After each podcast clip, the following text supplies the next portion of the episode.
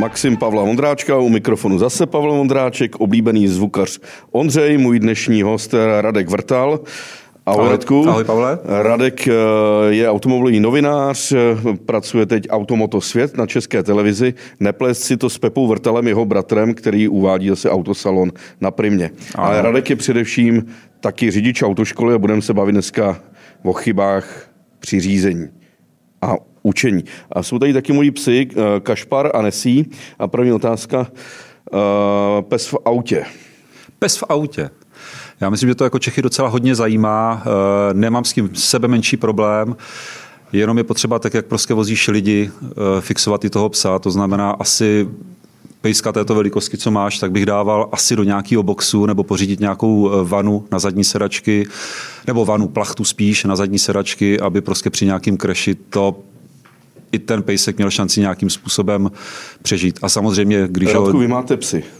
Nemám, nemám. No nemám. a tvůj brácha má psy. Brácha má psy. A má nějaký velký psy. Měl Rottweilery. Jasně, a ty bydleli vždycky vzadu, v kufru. Přesně tak.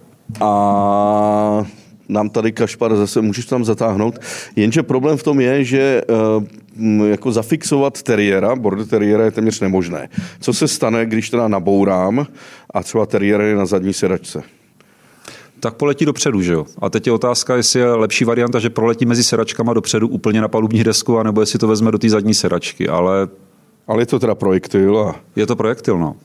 Takže mnohem nebezpečnější jsou možná pak ty malí čivavy, krysaříci, který tam tak jako polítávají. Hele, to, to občas jako žasnu, kde si je lidi nechávají běhat, protože vídám pravidelně řidiče, řidičku, která sedí za volantem samozřejmě, že jo, čivavu na klíně, hladí a prostě je to zvíře, nevidíš mu do hlavy, že jo? Může se mu prostě takhle něco cvaknout eh, v tom mozečku, může vyskočit na palubku cokoliv, dáma, slečna se lekne a průšvih je na světě. Co se stane, když to malé zvíře takhle zaleze um, za spojku, za brzdu, za plyn?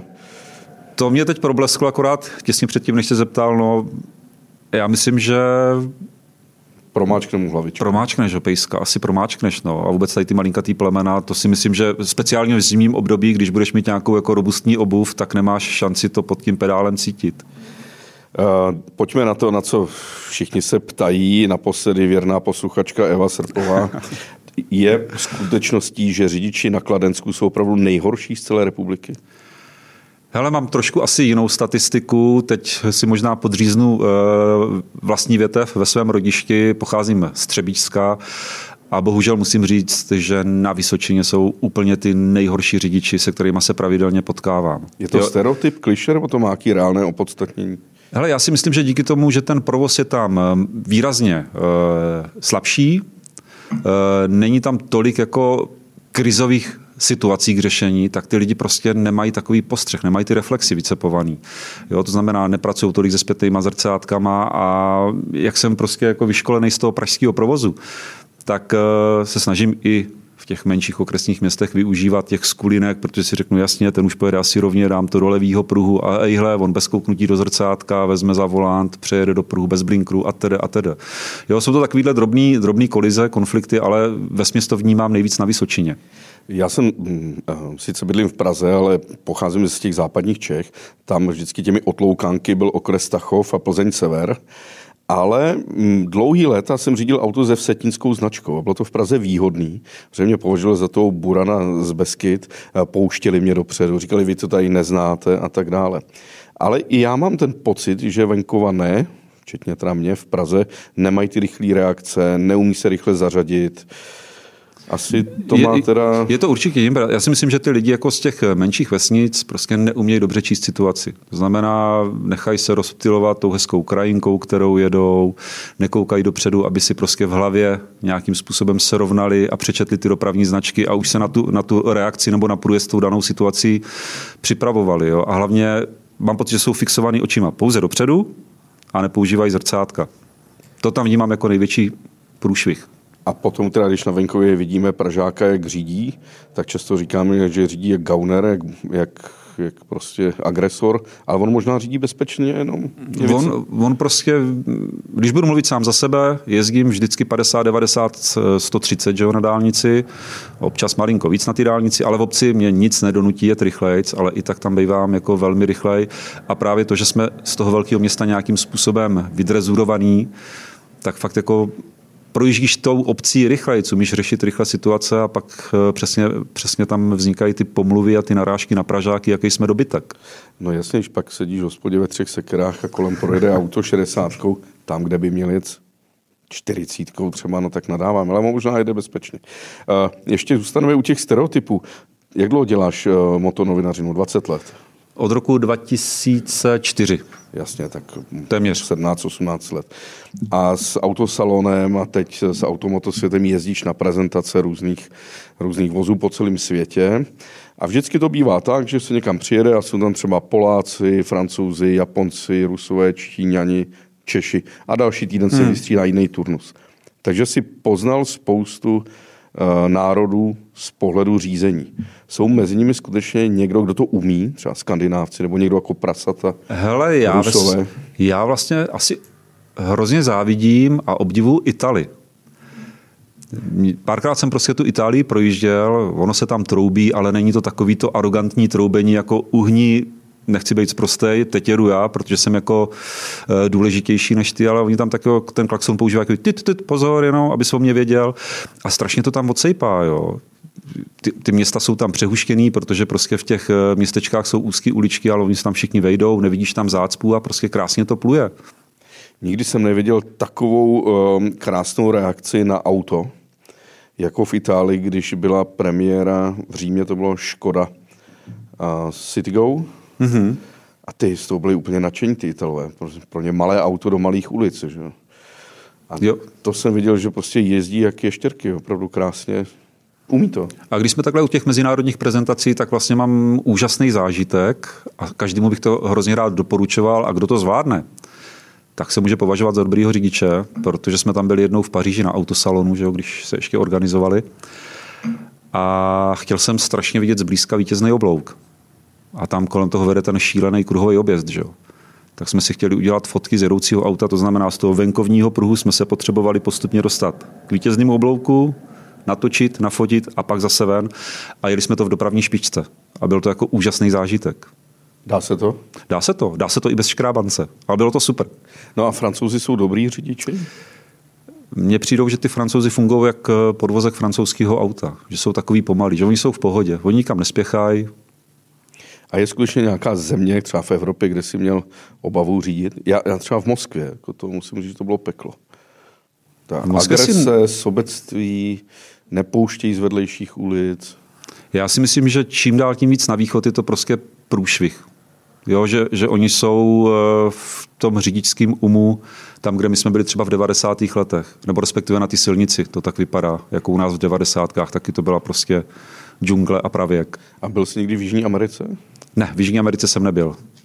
A na jiném kontinentě si řídil? Uh, byl jsem Detroit. Byl jsem, samozřejmě největší výzva byla Irsko a Velká Británie, že jo. Jízda vlevo. Přepnout jsem... si to. To bylo prostě jako pekelný. Přiznám se, že mm, řídím 30 let a dělám 60-70 tisíc za rok eh, bez nehody, ale jenom jednou, jedinkrát v životě jsem to předal spolu kolegovi teda. A to bylo ve Velsu, na malých úzkých uličkách Tesnového Range Roveru, mm-hmm. velkýho. Poprvé jsem řídil nalevo, Teď ještě tam nemají ty krajnice, tam mají ty... ty tam je hnedka uh, betonová zítka nebo, nebo betonová zítka a proti mě jezdili kamiony. No. A v tu chvíli to vzal tvůj kolega Rejlek, který prostě dokázal při tom telefonovat a psát SMSky. A, a, a ještě letěl jako šutra a, a bylo to naprosto bezpečný. Přesně, přesně. uh, další otázka, která mě pořád trápí za 10, 2, 3 čtvrtě na 3. Jak mám držet ten volant? Já si myslím, že je to správně, jak se to teď učí v těch tři čtvrtě na tři, protože když si správně seřídíš sedačku a dal by si s, třeba slalom někde na letišti nebo na nějakým parkovišti, tak když budeš mít eh, správně seřízenou sedačku a držet volant ve tři čtvrtě na tři, tak seš schopný těma rukama udělat jako neuvěřitelný manévr. Jo, Víc za 10 dvě. Jo, tak. Hodně, hodně tím volantem otočíš.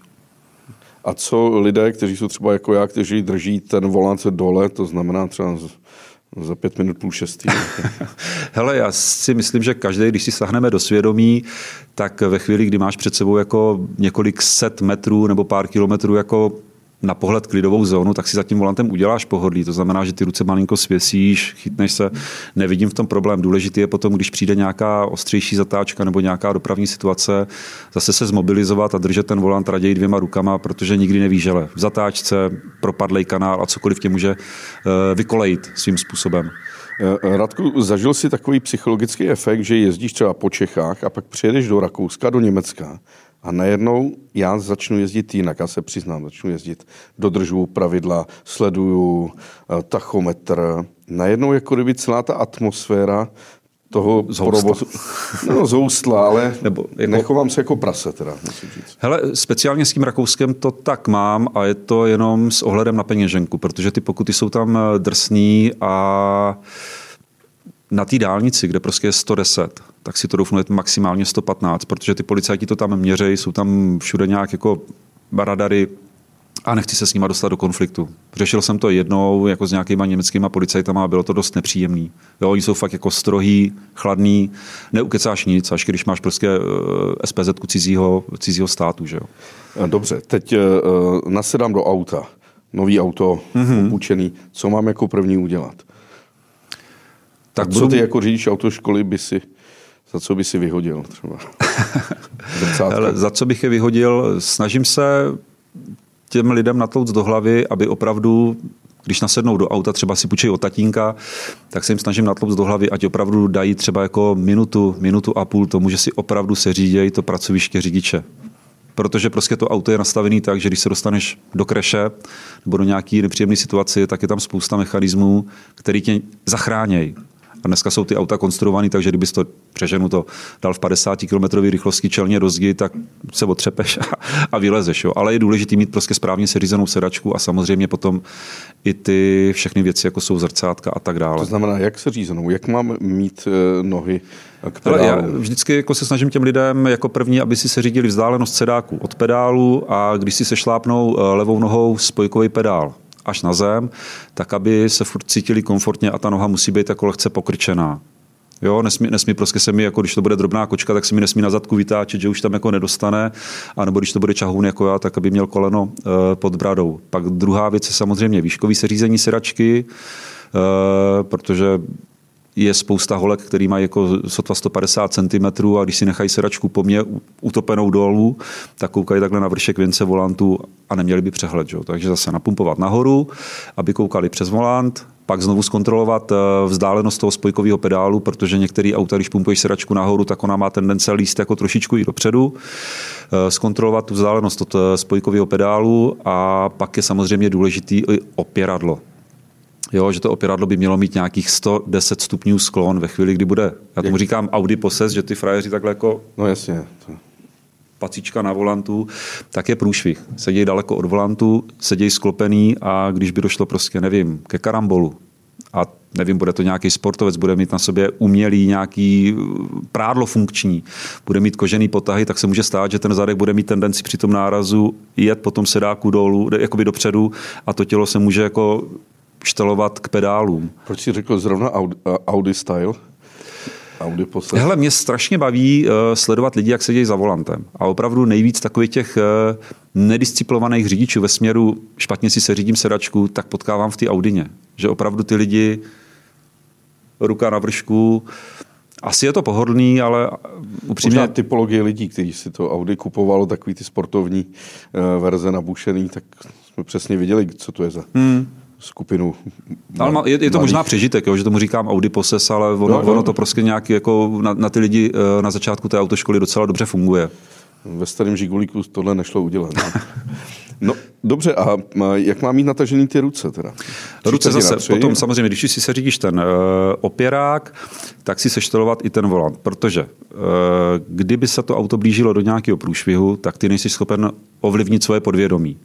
A to tělo, respektive mozek, když vyhodnotí, že se blíží náraz, tak si začne bránit. Že jo? Nohy jdou někam, aby se zapřeli, tam se musíš modlit, aby strefil brzdový pedál a snížil tu nájezdovou rychlost do toho průšvihu a ruce se zapřou. A ruce logicky drží volant a ve chvíli, kdy ti to udělá takhle, tak vlastně jako tlumící, eh, tlumící prvek toho nárazu nefunguje tvoje svalová soustava, ale kosti. Jo, když, to, když vlastně budeš mít tu sedačku seřízenou tak, že ti to nedovolí natáhnout ruce, tak dobrý, možná si utrhneš uchycení svalu, možná nějaký vás, ale to jsou věci, které dneska doktoři umějí jako bravurně spravit. Takže sedím v té sedačce a natáhnu si ruce tak, abych zápěstí měl na horním nahor, na části vršku, věnce volantu. Tak a většinou, protože každý máme jinak eh, Jinak jako poměr délka ruky, délka nohy, tak samozřejmě to auto má ve dvou osách štelovatelný volant, tak si pomoci tím volantem. A pak samozřejmě je důležitá věc, aby trup řidiče a volant, aby tam byla prostě vzdálenost alespoň těch 30 cm, protože ve středu toho volantu těch všech novějších aut, o novějších jako 18-20 let, tak je tam prostě schovaný airbag a ten potřebuje nějaký pracovní prostor. Takže 30 cm. Aspoň těch 30 cm, aby tam byl odstup. Mm-hmm. Jak to děláš ty, když eh, kolik měříš? 196 cm. Jasně. Moje dcera, která u tebe dělá autoškolu, 1,50 m, jak, to, jak jste to řešili takhle? No to nemůžeš mít těch 30, musíš to mít dál, ne? Ty.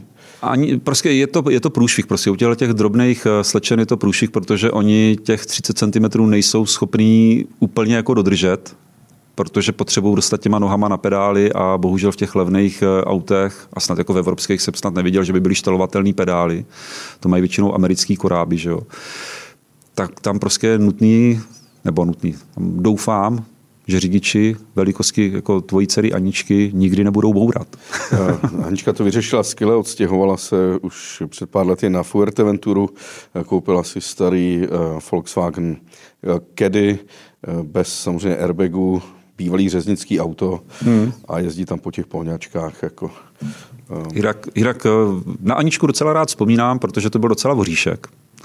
Uh, nej, nejhorší lidi jsou takový, hele, chci si u vás udělat autoškolu, ale za měsíc se stěhuju.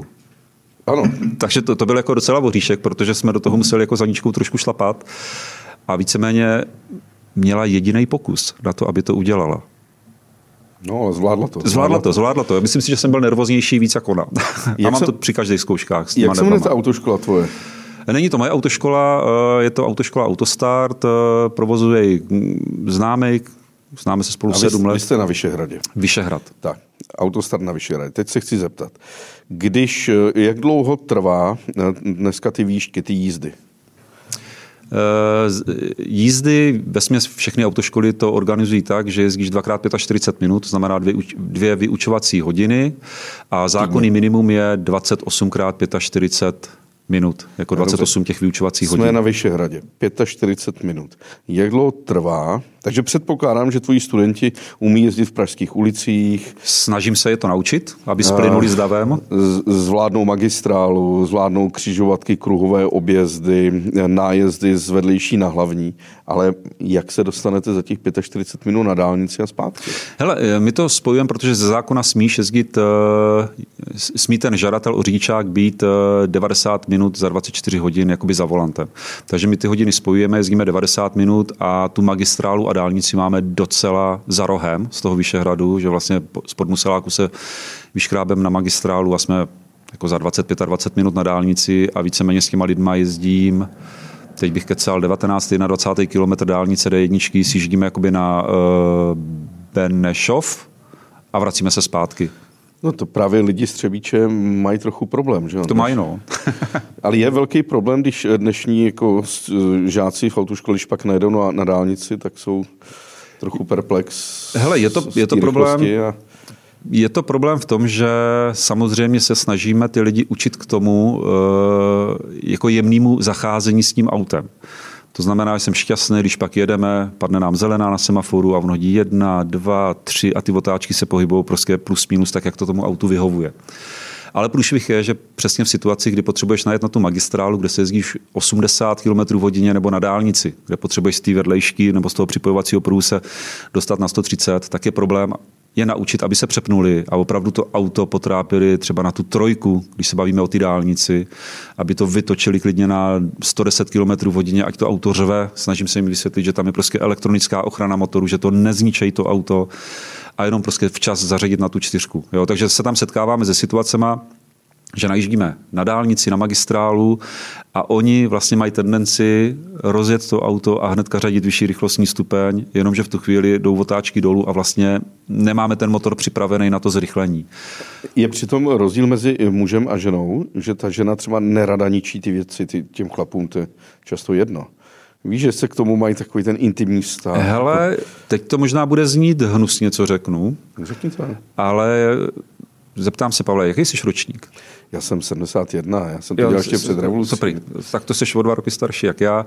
Hele, eh, je to možná hnusný, co řeknu, ale asi tu naši generaci považuji za možná úplně poslední, kdy se dalo o chlapech říct, že opravdu řídějí líp a jako cítějí to auto. Eh, dneska dělám tu autoškolu sedmým nebo osmým rokem a holky v autoškole kluky jako brutálním způsobem válcují. Já si myslím, že řídí lépe, že to nejsou prostě... On, on je tam prostě někde zakódovaný nebo zakořeněný ten budoucí mateřský Aha. půd, že oni fakt jako se to chtějí naučit, protože počítají s tím, že jednoho dne přijdou děti, chtějí být bezpečný, raději pomalejší, ale bezpečný a snaží se i s tím autem jako zacházet jemně. Kluci jsou strašní humpoláci. No, tam tu pochází část mé rodiny z Umpolecka, tak jako, to bych se... Radku, já si to všímám. V 90. letech jsem ze zadu dokázal poznat, kdo přede mnou řídí. Jo? Že žen řídilo málo, a ty chlapy byly takový razantnější, agresivnější, takže když to auto jelo tak jako pozvolně, hezky, hmm. tak většinou to byla třeba žena. Dneska to nerozpoznám, myslím si, že se ta, že řídí velmi dobře. Ale koho poznám, a možná je to teda stereotyp, ale myslím si, že taky má reálný základ. Poznám Větnamce, když řídí. Když auto přede mnou něco dělá blbě a já si ho předjedu, tak se kouknu a ve většině případů se trefím, že je to teda samozřejmě Větnamec, často s dodávkou. Teda. Hele, taky jsem to párkrát zažil, měl jsem asi dva nebo tři incidenty a vždycky to byl jako větnamský člověk nebo větnamec.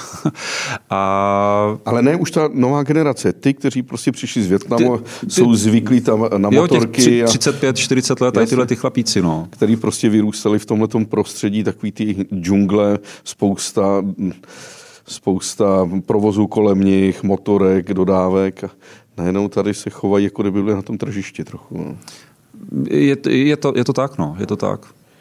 Uh, když už se bavíme eh, ty, jak si nastavit volant a všechno a pořád zdůrazňuješ eh, páka, levá noha, spojka, dneska ale stoupá razantně ten na, na uh, automatická převodovka. Mm-hmm.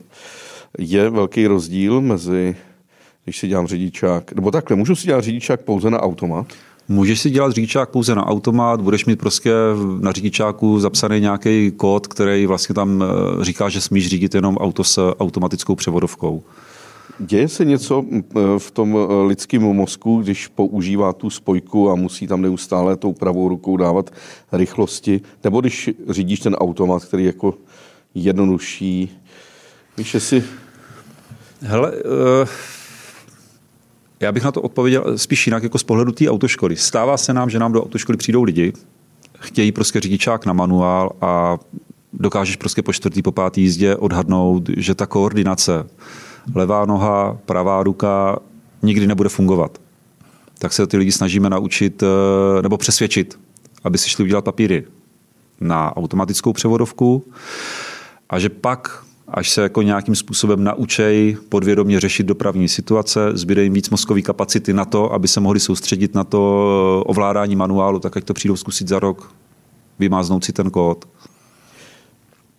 To ale půjde pořád nahoru, že jo? To půjde pořád nahoru a myslím, že už se i mluví o tom, že by se tenhle ten kód v blízké budoucnosti jako odboural. Že už bude jedno, jestli si uděláš papír jako na manuálu nebo na automatu, bude to jedno, budeš moc ovládat. A to automatu bude čím dál tím víc. Bude to čím dál tím víc. Možná za deset let už bude všechny nové vozidla prostě většina na automat. Stoprocentně. Uh, za deset let mají dneska, když mi bylo 17 let, tak první, co jsem musel si udělat, byl prostě řidičák. Začal jsem to dělat hned 17, abych už 18 už měl, už ten papír měl. Eh, jak je to dneska s mladými? Je ten zájem, že já vidím, že ten zájem klesá, vidím to kolem sebe. Hele, zájem, zájem klesá, nedokážu odhadnout, čím to je. Možná prostě opravdu té mladé generace úplně nerozumíme. Jo, oni... Ondřej, máš řidičák? Má. Ondřej je mladý a má řidičák. Že ty mladí jsou asi zvyklí opravdu využívat MHDčko, využívat jízdní kolo a nic je k tomu asi jakoby neláká k tomu řízení. Těch jakoby opravdu nadšenců mezi těma 18 letýma uh, lidma, kteří chodí do autoškoly, tak je hrozně málo, kteří opravdu se těší na to, až jim bude 18, až si udělají ten řidičák, až je táta vezme prostě pod, uh, pod dohledem na svoje první jízdy. Řekl bych, že to je opravdu jako 15-20% maximálně z těch lidí. Přijde mi, že to lidi dělají tak nějak z donucení, nebo jako, že to je povinnost v 18 letech si udělat řidičák, protože kamarádka, kamarád to má, vypadá to hezky v CV a tak dále. No. Vidíš svoji budoucnost růžově teda? E, ve smyslu autoškoly? Ve smyslu autoškoly, no. Jo, hele, těch, těch mladěchů je spousta. Určitě, určitě, ta, ta práce jako nezmizí jen tak. Uh, Vnímáš v tom provozu, kolik sedíš? 7-8 hodin denně v provozu? Ne, ne, já mám autoškolu jako koníček, takže jezdím tak dva eh, dny v týdnu, ale zhruba, zhruba nějakých 7,5 až 10,5 hodiny. Víc se nedá fyzicky ale zvládnout. zbytek, eh, jsi autonovinář, no, zbytek, no, no. sedíš. Jsou nějaké typické zlozvyky řidičů stále, které se nedaří odstranit, nebo typické pro Prahu a Česko? Typické zlozvyky. Myslím si, že velkým zlozvykem je, že opravdu lidi nepoužívají blinkry. Ono je, na první pohled je to jako pr- prkotina, že jo, ale když stojíš třeba při nájezdu na kruhový objezd, v raní nebo v odpolední špičce a tři auta za sebou, jako neblikají, že budou z toho kruháče sjíždět a ty čekáš, protože si myslíš, že pojedou rovně. Tohle, tohle považuji za jeden z velkých nešvarů v České republice. Spíš mi to přijde, že si ty lidi nějakým způsobem dokazují nějaký mužství, že jako je to chlapácky ne, neblikat v křižovatkách a samozřejmě zrcátka. S kým se potkávám dnes a denně, prostě jedu s autem, po pravé straně zaparkovaný auta a už vidím, rozsvítilo se světlo, dávám nohu z plynu, protože ten člověk jako v 50% případů se rozjede a až pak se podívá do zpětného zrcátka. Mimochodem tady u těch blinkrů, to, je takový hezký příběh, který mi vyprávila moje přítelkyně, když dělala autoškolu, tak eh, řekl komisař, aby dala výstražní ty, a její kolegyně začala jezdit těmi zrca, blinkry nahoru a dolů tou páčkou, aby to dělal t, t, t, t. nemohla najít ten tlačítko. To, tlačítko. No a je pak ještě něco třeba, co se podařilo odstranit a v 90. letech, teď je módní ty 90. bylo tragédie dostat se z vedlejší ulice prostě na, eh, na tu na, hlavní. Na hlavní. Když jsi jel v Praze třeba po nábřeží a někde v Podolí, tak tě nikdo nepustil. Navíc ještě jo, jezdili čumákem co nejvíc k zadku tomu auto, hlavně, aby ty se tam nedostal. To, tohle je pravda, že se hodně zlepšilo. Eh, další než fár, tak to vlastně řekl, speciálně na dálnicích. Lidi vůbec jako nedomýšlej a ne, nemají představu o tom, co to je bezpečná vzdálenost od auta jdoucího před tebou.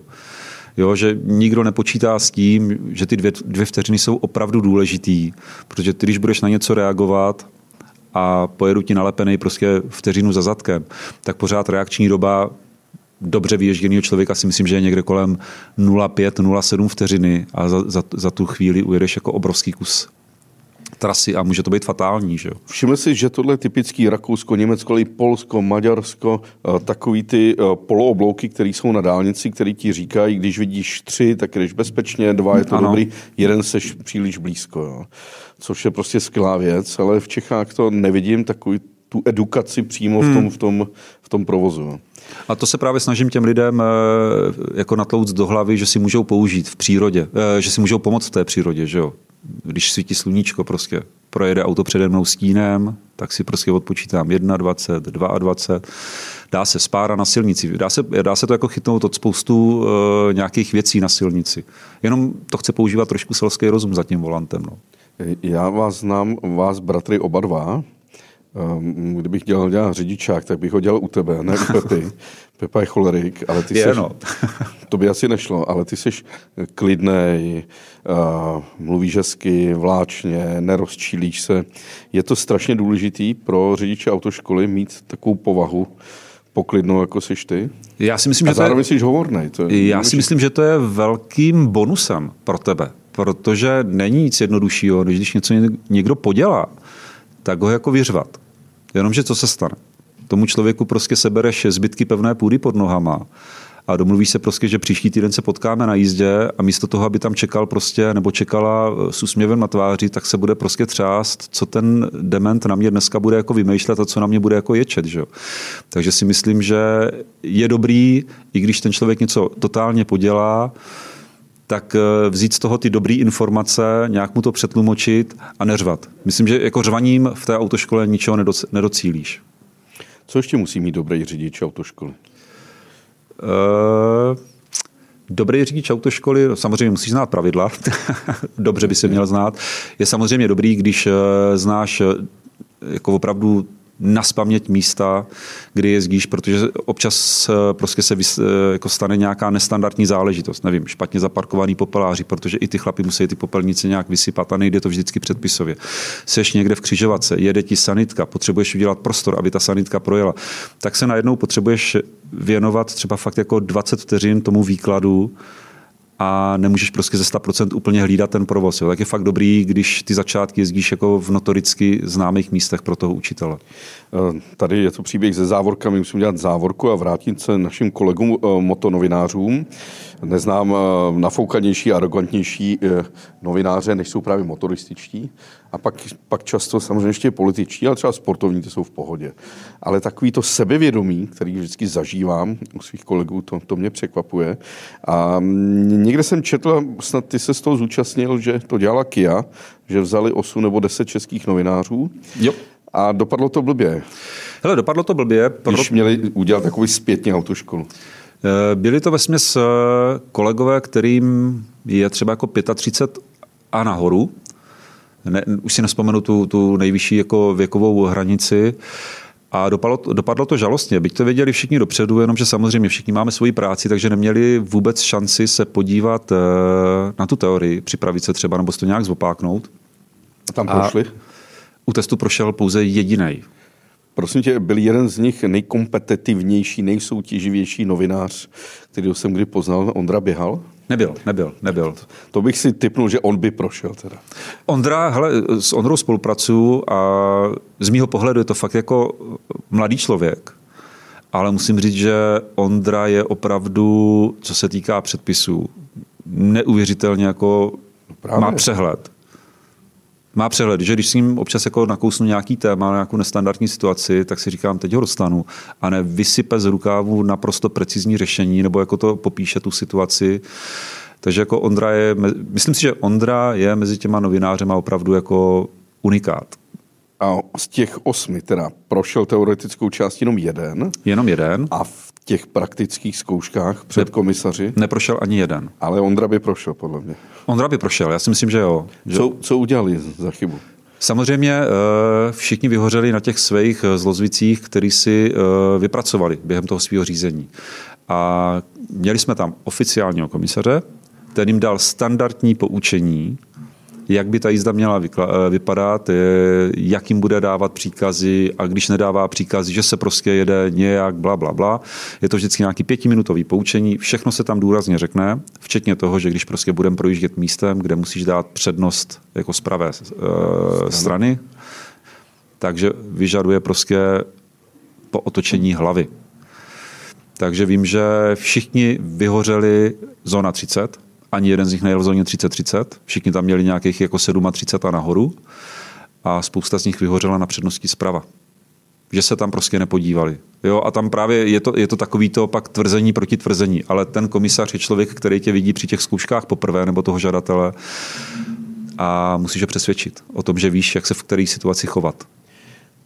Takže sražený hřebínek trochu byli tam trošku pošramocený ega, ale jako na druhou stranu mě potěšilo, že ty kluci řekli, že opravdu udělat v dnešní době autoškolu není úplně snadný. Že fakt jako musí být ten žadatel, když to řeknu přehnaně jako papeštější než papež. No. Uh, jak dlouho řídíš eh, v autoškole nebo děláš? Autoškolu dělám sedmým rokem. To znamená, si zažil minimálně tři primátory? Jo, tak to po mně no nechtěj, to ne, nevím. Ptám se na to, že já bydlím v Praze na letné a z růzou zjišťu, jakým způsobem ale i když je to možná pozitivní, jo, to, ta čtvrť se stává, stává více pro pěší a dělá se ale všechno pro to, aby si znemožnil prostě jako jízdu. A dávají se na křižovatky takový ty Ale i těch vedlejších ulic, taky ty balisety, jak no, no, no, říká. ty zeleno, zeleno-bílý. Ty zeleno-bílý. Což je blbý, že když ti přijede nějaká rováčková služba, tak to nemá kam dát. Jako. Když učíš své žáky tady, přitom narážíš tady na tyhle překážky, které se v Praze všude umistují, Hele, narážíme samozřejmě na ty překážky. Průšvih je, že vlastně jako loni v létě se odehrála spousta jako z mýho pohledu jako nesmyslných eh, věcí v té Praze, jo? že prostě ten magistrát z mýho pohledu až nepřiměřeně tlačí na tu individuální dopravu a cyklistika. Takže ty cyklostezky, myslím si, že to je, a je to můj názor, nemusí se mnou posluchači souhlasit, ale z mého pohledu je to totální jako mor a jako likvidace automobilové dopravy v Praze.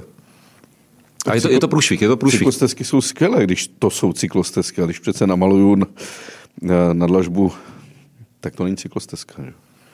No, krásný příklad je v Modřanech, že? kde prostě je široká cyklostezka vedoucí tři metry od silnice, ale jelikož tam údajně docházelo ke konfliktům mezi cyklisty a pejskaři a chodci, tak se prostě namaloval cyklistický pruh na silnici a sebralo se tam, eh, sebral se tam, mám pocit, jeden jízdní pruh pro auta.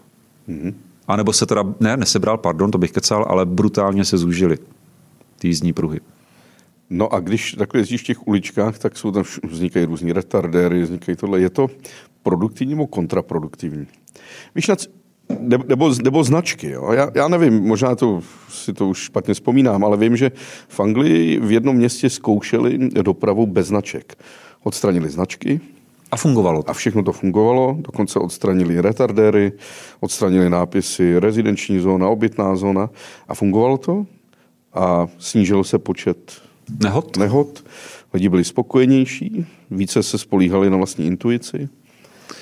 Hele, já si myslím, že v té Praze se to fakt neuchopilo za správný konec, protože jsou velmi populární všude dneska dávat zóny 30, Což ano, rozumím tomu, když je tam hustě zabydlená eh, oblast, tak prostě ty hrající děti tak jim do hlavy nevidíš a prostě za vteřinku jsou na silnici. Ale je prostě šílený, že prostě máme zóny 30, tak se všude odendají prostě dopravní značky. To znamená, řešte si to předností zprava. Ale pak jsou zóny 30, kde ty dopravní značky jako zůstaly zachovány. Jo, to znamená, že mně to přijde občas, že ten magistrát si ze šoféru dělá trošičku legraci a zkouší, co snesou, protože by to mělo mít prostě nějakou logiku. Jo, krásným příkladem je, bohužel neřeknu teď název ulice, ale je to někde v Počernicích, že prostě dlouhá ulice a v půlce té ulice se mění jako magistrát, který se, nebo městská část, která se o tu, stran, o tu, o tu ulici stará. A to, co jedeš prostě od hlavní silnice někam, tak všechno křížení je řešeno, jakože to, co jezdí v uvozovkách z těch bočních uliček, tak je obytná zóna. To znamená, že ta auta, která tady odtud výjíždí, by měly dávat přednost úplně všem změní se městská část a všechny křižovatky, které tam jsou, se řeší přednostní zprava. A to mně přijde fakt jako totální jako nesmysl, jo? že vlastně v jedné ulici takhle se překlopí dopravní značení. No. Jezdíš už sedm let, eh, houstne ten, ten, to množství těch aut zaparkovaných. Je to, je to vlastně exponenciálně téměř nahoru? Housne to, housne to. Jako já, když jsem začal, tak před tou autoškolou nebyl problém zaparkovat. A dneska je problém, že prostě nemám kde s tím autem parkovat a parkuju mnohdy třeba jako 500-600 metrů od autoškoly. Těch autáků je v Praze hrozně moc. Nějaké řešení? Nějaké řešení? Určitě by to uh, tak chtělo... slavný virálu oděbat se odtěl to. Chtělo by to, chtělo by to samozřejmě jako nějakým způsobem řešit záchytná parkoviště, ale motivovat ty lidi, aby je využívali. Protože je nesmysl prostě postavit někde parkoviště a, a dřít z peněz, eh, dřít, dřít jako z lidí eh, prachy, že jo. Já používám třeba sdílený vozy, Green Go a tak mm-hmm. dále, ale často je, nemám kde zaparkovat, že No, vidím, onomknu si to přes SMS, mm-hmm. jedu a najednou nemám kde zaparkovat, že všude stojí auta, že je to, je to problém. Nějakým způsobem je Hele, tak ona, ona dneska prostě se doba zvrtla. Dneska, když máš čtyřčlenou rodinu, takže když je tam dospělý táta s mámou, tak mají prostě každý svoje auto, protože každý máme nějaké povinnosti rozdělený, že, jak se starat o rodinku. A pak, když dospívají děti, no tak se samozřejmě, až se otrká junior, juniorka, tak se prostě pořídí auto a jsou tam tři auta a všude se nám budují nový a nový jakoby, byty, ale ty parkovací místa na to se moc nemyslí. No. Autoškola a elektroauta. Dneska, když šlápneš v elektroautě na plyn, tak tě to krásně vyrazí. U starého klasického auta musíš jednička, dvojka, trojka. Zrůstá nějaký počet třeba nehod tady na základě tohohle, že ne, ne, ne, ne, ne, ne. Naučí ne, se ne, lidi s tím. Naučí se. Já mám pocit, že snad v Praze vím o jedné autoškole, která používá elektromobil. Mají snad Volkswagen APA. A ty jezdíš s čím? Já mám Kia Rio, vlastně předchozí generaci, čtyři roky starý auto. Proč zrovna Kia Rio? Uh, hele, byla to, byla to dlouhá cesta, než jsem si vybral nějaký auto, protože když jsem v autoškole začal, měl jsem jedničkovou Fabii 1.9 TDI, což bylo naprosto blbůvzdorný auto, že tam člověk mohl pustit spojku a ono se to auto rozjelo. Eh, všechno to pokousalo. Eh, byl problém, že když mi potom slečny udělali řidičák, tak si od tatínka nebo od přítele půjčili auto a šli se projet s něčím, co mělo prostě 1.0 něco, nějaký označení, nebo 1.5, že jo. Ale jak to nebyl eh, ten dýzlový motor s tím vysokým točivým momentem, tak holky měly problém se rozjet. Protože byli zvyklí, že v té autoškole udělali takhle a to auto jelo. Hmm. A tady prostě to chce opravdu na zlomek vteřiny podržet ten spojkový pedál v záběru, aby se to auto jakoby rozpohybovalo tak mi volali, hele, já mám problém, já se neumím rozjet. Vzal jsem je do autoškoly, posadil jsem je do Fábě a ono to fungovalo skvěle. Takže jsme jako s majitelem autoškoly řešili, řešili a řekli jsme si, vyjdeme v tomhle směru jako lidem vstříc a pořídili jsme vlastně eh, maloobjemový, maloobjemový auta, a Kia Rio byla jednoznačná volba, protože to v tu dobu byl snad poslední čtyřválcový model. Objem 1,25, ale prostě poctivý čtyři válce tam pořád jsou. Atmosférický. Atmosférický. Takže a kolik jsi s ní už najel? Hele, pořídil jsem ho, letos to budou v prosinci čtyři roky a mám na je to 115 tisíc kilometrů. A furt to funguje. Furt to funguje. Co se děje s tím, s tím autem? Každý den v tom sedí jiný řidič. Říká se, že nejhorší pro auto je střídání řidičů? Hele, musím zaklepat. Jako to auto je neskutečný držák. Vždycky, když se mě lidi ptají, hele, co, bys mi dop- nebo co byste mi doporučil za auto, tak jim říkám, hele, jestli máte prachy, běžte tady do toho, protože to auto je naprosto nezničitelný. Jo. Jezdím poctivě do servisu, každých 15 000 kilometrů a vlastně jediný, co mi tam měněj, tak uh, jsou náplně a snad uh, v 90 tisících brzdy. Ale tak to je asi standardní nájezd na ty brzdy. Eh, když jsem se připravoval na tenhle rozhovor, tak jsem zjistil, že v těch plenkách toho automobilismu, když se začaly dělat ty první zkoušky na konci 19. století, nebo když se poprvé vydávali ty řidičské průkazy takové v tom Prusku 1903-1905, ale až do těch 60. let potom byla vždycky povinnost umět vyměnit uh, provozní kapaliny, uh, umět vyměnit gumu a, tedy, a tedy ty technické znalosti tam musely být. Dneska učí se to ještě? Neučí se to, protože vlastně se ten systém, byť je hodně zkusnatělej, tak se ale přizpůsobuje trendu těch autáků a dneska, když si koupíš jako nový auto, tak vlastně ti řeknou, že jediné, co si tam můžeš dolejvat, tak je uh, pohony hmoty a voda do ostříkovačů. Jinak prostě se vším do servisu. Takže se vlastně od toho upostilo a ve finále je to asi, je to asi ku prospěchu věci. Takže dneska se učí řídit. Dneska se učí řídit a samozřejmě probíhá tam nějaká předvýjezdová kontrola, že ty lidi by měli jako vizuálně to auto nějak zkontrolovat, když si ho půjčejí od někoho, tak aby nedošlo k žádnému průšvihu. A už třeba... se ne, neučí se. Já vím, že jsem to dělal v Sokolově. Nevím, jestli to byla tehdy povinnost, ale umět vyměnit eh, kolo na, na to. Vůbec se to neučí. Vůbec se to naučí. Hele, když tam vidíš prostě ty sympatické 18-letý holky, tak na to mají tátu nebo přítele, že jo. No, a nebo když... prostě dobře pojištěný auto. No a dobře, a když nejsou všichni sympatické 18, ale jsou nesympatičtí mladí chlapci. Stejný přístup. Tatínek to vyřeší. Eh, první pomoc. Učí se? Učí se a já si myslím, že tady by to chtělo určitě nějak jako upravit vůbec systém té autoškoly a chtělo by to určitě víc. Určitě víc, protože těch průšvihů, když člověk otevře internet, televizi, tak těch dopravních nehod je strašně moc. A myslím si, že lidi úplně neumí a nevědí, co dělat a, a díky tomu se bojí jo, nějakým způsobem pomoct. Ale takže pořád se jako učí. Učí se zdravověda, učí, no. Je to i součástí no, testových otázek, no. poskytnout první pomoc, umělý dýchání, eh, zástava krve, mm-hmm. prostě stabilizovaná poloha. Přesně to, tak. pořád se jako to, tam, to se tam pořád učí. No a kde je ten největší průser toho současného autoškolství? Hele, já si myslím, že opravdu ten systém, nechci kecat, ale myslím, že pár desítek let se určitě nezměnil a vůbec to jako e, nekopíruje e, nárůst hustoty dopravy. Hele, já jsem v Praze 18 let a troufnu si říct, že za, ten, za těch 18 let se ten provoz tady jako minimálně zdvojnásobil.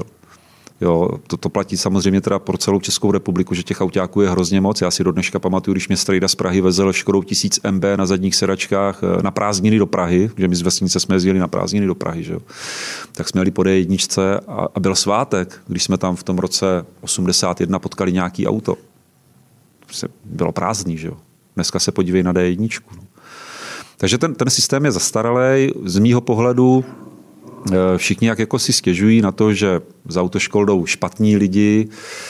Já si myslím, že to není úplně, že ta autoškola je nepřipraví. Ve finále ten řidičák jim dává komisař, to autoškola nijak ne, neovlivní. To znamená, že ten člověk se zmobilizuje a za 15 minut předvede jako bravurní jízdu nebo dobrou jízdu eh, bez porušení, bez zásadního porušení jako pravidel a, a nějakým způsobem plynulou, tak dostane řidičák. Podle mého se potom v jeho následném řízení trošičku odráží sociální prostředí, kde vyrůstá, protože jestliže je tatínek dement, tak ze synáčka vyroste řidič taky dement. A tak si myslím, že to je. A určitě bych, a mluvím sám za sebe, protože dneska máš možnost přijít do autoškoly a zvolit si jakoby individuální kurz. To znamená, že ty nemusíš do té autoškoly docházet na teorii. To pořád funguje? To pořád funguje. A já bych tohleto mávnutím prostě od 1. února klidně 2022 zrušil. A v čem spočívá ta individuální? Kdy si to bylo, že jsi to udělal sám? Prostě ty lidi se samovzdělávají doma z učebnice a chodí potom do autoškoly na konzultace. No, ale já jsem vždycky seděl prostě v lavici, když jsem to dělal a přišlo mi to docela dobrý, že tam jsme se bavili no, mezi Přesně tak. A... a já si myslím, že tohle to by mělo být eh, prostě co nejdřív jako zrušený, minimálně pro lidi, kteří jdou žádat o svůj první řidičák, aby si to tam odseděli. Protože já občas, když mám někoho komunikativního v autě, tak se ho ptám, hele, teď máme před sebou jako pohodu, zkus mi říct eh, místa, kde bys třeba nepředjížděl a z nich vypadne vlastně jenom, když je tam plná čára, že jo? ale vůbec mi nedokáže, tak se je snažím jako navést. Jo? Ale budeš mít před sebou jako horizont, budeš tam mít přerušovanou čáru. Budeš tam předjíždět? A proč bych nemohl? Jo, že, že vlastně jim nedocházejí ty souvislosti. A to si myslím, že je taky jako velký průšvih. Takže zrušit? Zrušit individuál u, u žadatelů pro první řidičák. Prostě ať si tam odsedějí povinně ne, nedokážu odhadnout teď, nedokážu nastřelit hodinu, ale minimálně nějakých jako 10-12 hodin teorie.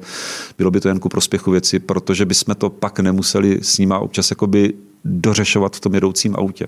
Radku, kolik dneska stojí řidičák? Hele, pandemie s tím zamávala. My, když jsme e, před těma dvěma nebo dvěma a půl roky, když začala ta pandemie šílená, tak to stálo zhruba 12,5 tisíce korun u nás. Teď jsme se dostali už na 17,5 tisíce korun. Takže, takže v průměru si myslím, že v Praze je to nějakých jako 18, 20 tisíc korun. No. A na venkově? Hele, překvapilo mě to, na venkově je to plus minus stejný. Když jsem se bavil s kamarádem eh, před pandemí teda, tak jsme se bavili, že jeho synáček dělal autoškolu v Třebíči, tak mi říkal, že už tehdy tam stála prostě 13 litrů. Zase to, Vysočina. Prosím tě, eh, co stojíte na zatím nárůstem? Za nárůstem, hele... Uh... Jak to covid vyhnal nahoru? Covid to vyhnal nahoru tak, že byly autoškoly zavřený, platili se nájmy a ne každý si sáhl prostě na nějakou kompenzaci. Já díky tomu, že mám eh, autoškolu jako koníček a měl jsem práci někde jinde, ale s tou prácí jsem sekl, věnoval jsem se chvíli jenom autoškole, tak ale paní ministrině Šilerová přišla s tak úžasným propočtem, že za poslední tři měsíce musíš dokázat nějaký e, příjem, ale vůbec si nezajímala ta realita. Takže já jsem si vlastně v lockdownu nesáhl na žádnou kompenzaci. Když jsem byl pouze jakoby instruktorem, protože jsem si chtěl jako v hlavě udělat pořádek a, a něco v životě změnit a jít trošku jinou cestou. Takže takže je to jednak, prodělávali? Eh, jednak prostě se neodbavovali lidi, protože prostě bylo to hodně dlouho zavřený, eh, snížily se tam i počty lidí, kteří chodili k závěrečným zkouškám, to znamená, spousta autoškol se dostala do situace, že nemohli přijímat lidi, protože pro ně neměli termíny na zkoušky. Jo, to znamená, snížil se eh, vstup do autoškoly, ale ty náklady byly furt, furt stejný. A pak samozřejmě to auto něco stojí. A my jsme si tady jako řekli, že vlastně budeme držet nějakým způsobem a jede inflace. ten vozový park jako zánovní, že asi není problém koupit auto za tři pětky v bazaru a začít jezdit jako autoškolu. Že? A co postrach všech studentů komisaři? Si, odkud se oni rekrutují? Hele, co mám přehled těch pražských komisařů, tak uh, velký procento komisařů jsou bývalí autoškoláci, velký procento komisařů jsou policajti nebo vojáci. Jsou to chlapíci plus minus 40 a vejš, takže si myslím, že jsou to jako životem ošlehaný frajeři, uh, který mají jako bohaté zkušenosti uh, s tím řízením a je to, je to vždycky prostě alfa omega při těch závěrečných zkouškách, co udělá nervová soustava toho žadatele. Protože snažíme se ho maximálně připravit a já speciálně, když prostě máme vody těch, těch 28 hodin zákonného eh, minima, tak tomu člověku řeknu, má to smysl, nemá to smysl. Protože já nejsem v pozici, že ho můžu nutit k tomu, aby si dokoupil uh, další jízdy kondiční, ale i když ten člověk jezdí třeba na, na konec toho výcviku dobře, sedne si s němu, k němu komisař do auta, tak se mu rozpochodují nervy a bývá to kolikrát totální Pořád ten komisař má takovou tu autoritu.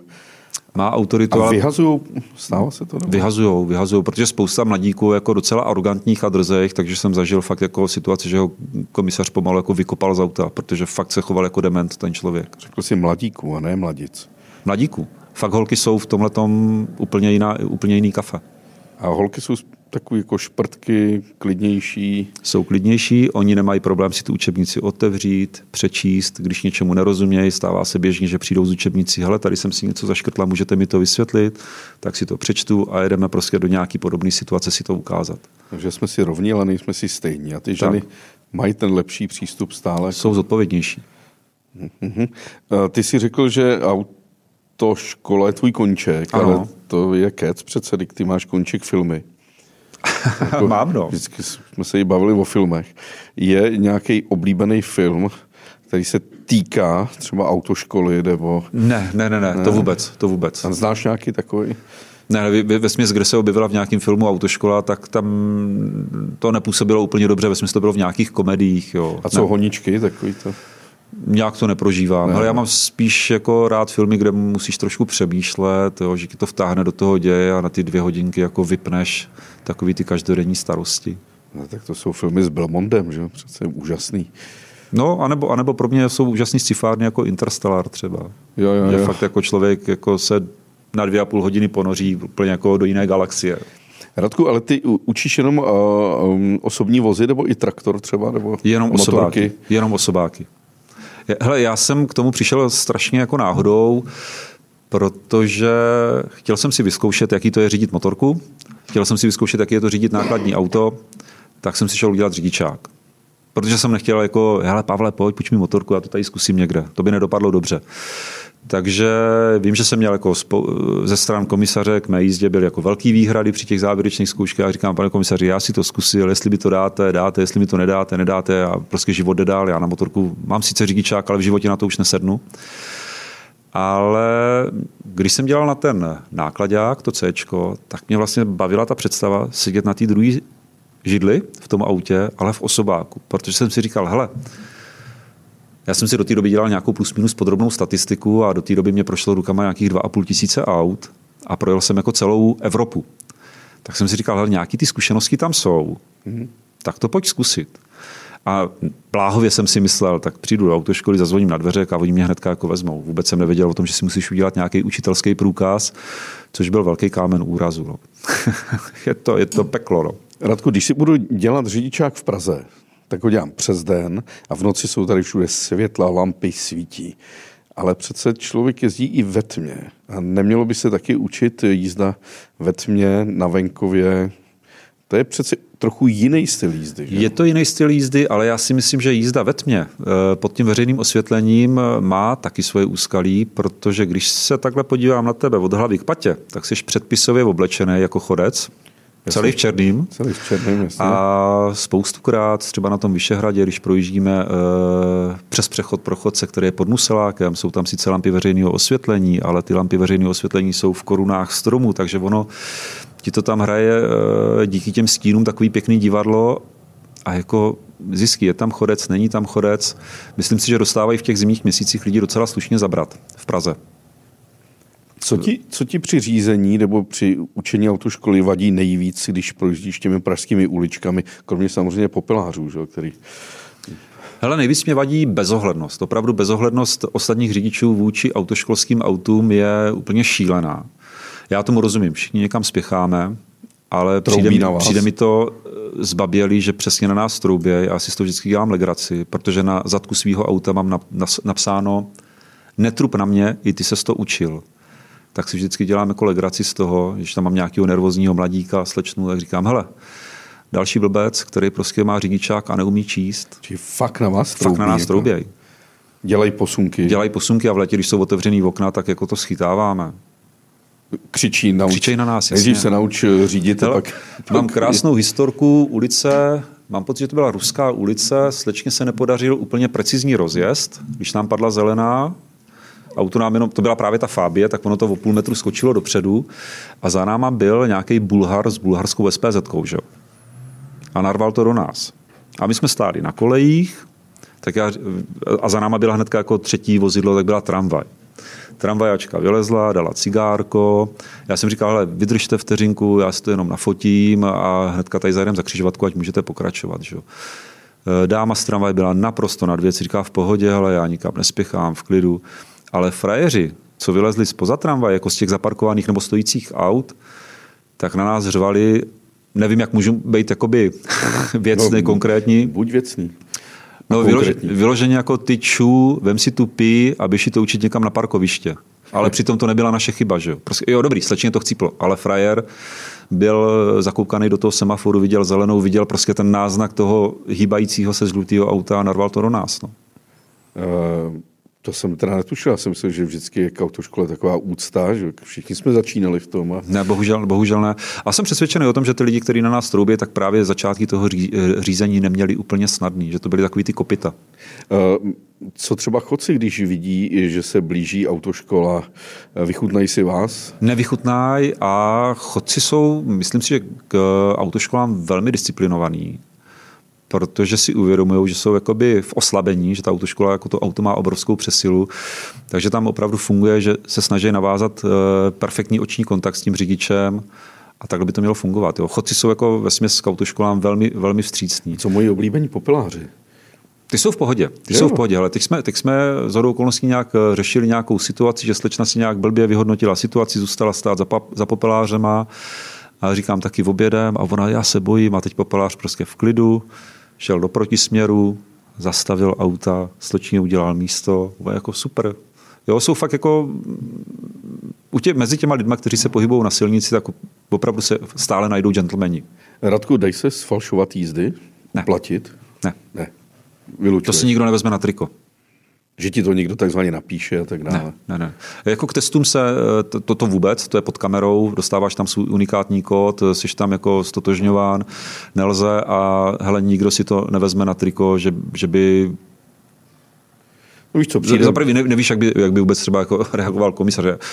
Ne, ne, to, to si myslím, že nejde. A přijde ti někdy žák, který už umí řídit, je prostě skvělý řidič, ale z neznámých důvodů si ještě neudělal řidičák? Jo, jsou takový. Jo? Jsou takový. Že a... fakt jako bydlejí někde jako na okraji Prahy a státu nebo ze strejdou prohánějí auto nějaký, přijdou tam, tam je to super, protože jako odpadá takovýto učení se ovládání auta, ale trošičku zase bojujeme s rychlostma. Že ty lidi, kteří mají to ovládání e, auta v malíčku, tak mají tendence dodržovat ty rychlostní limity, jakože na 50, 50, ale neumí ještě pracovat třeba s profilem trasy, jo? že si neumí načíst, hele, tamhle je horizont, půjde to trošku dolů, tak on jde třeba na tu trojku, na čtyřku, drží sešlápnutý plyn, ale tam už prostě začne fungovat gravitace a rázem tam má prostě pěta pade, šesta pade tak se jim snažím vysvětlit, že ten komisař k tomu může, k, té, k vyhodnocení té jízdy může přistupovat vyloženě matematicky, protože i taky Aria už má uh, digitální rychloměr, tak se jim snažím vysvětlit, že hele, je tam 52 a matematicky je to víc jak 50, takže může vás vyhodit.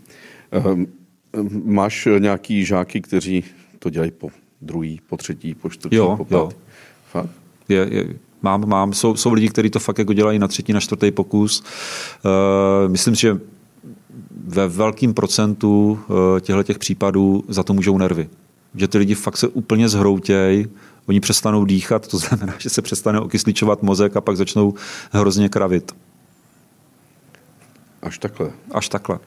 Ehm, Když, eh, když eh, by se měl podívat třeba za jako do budoucna, jo, třeba řekněme za těch 10 let, změní se, myslíš, nějak eh, způsob řízení? No, hele, ne, netroufnu si odhadnout. Netroufnu si odhadnout.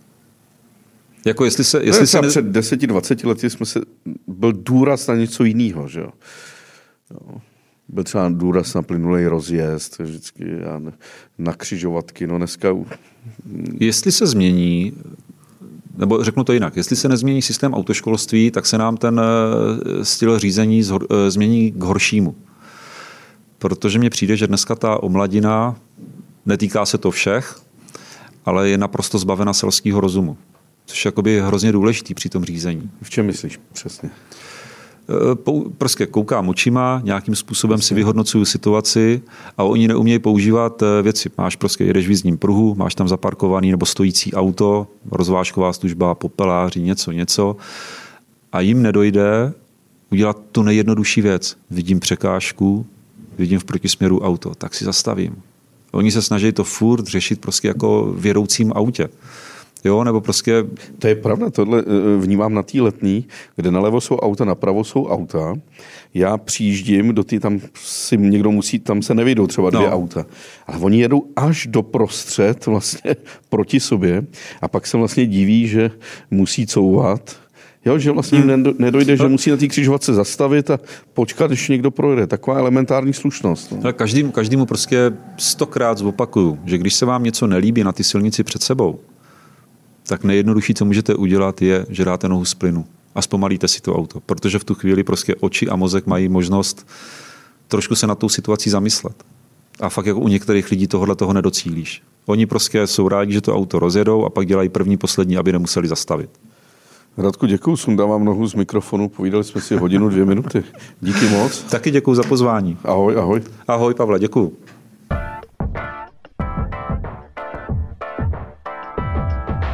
Radku, největší průser, takový skrytý průser. Skrytý průšvih, eh, Průšvih. No. Skrytý průšvih. Eh, Systém vlastně nevyžaduje po řidičích, aby chodili na pravidelné kontroly se zrakem.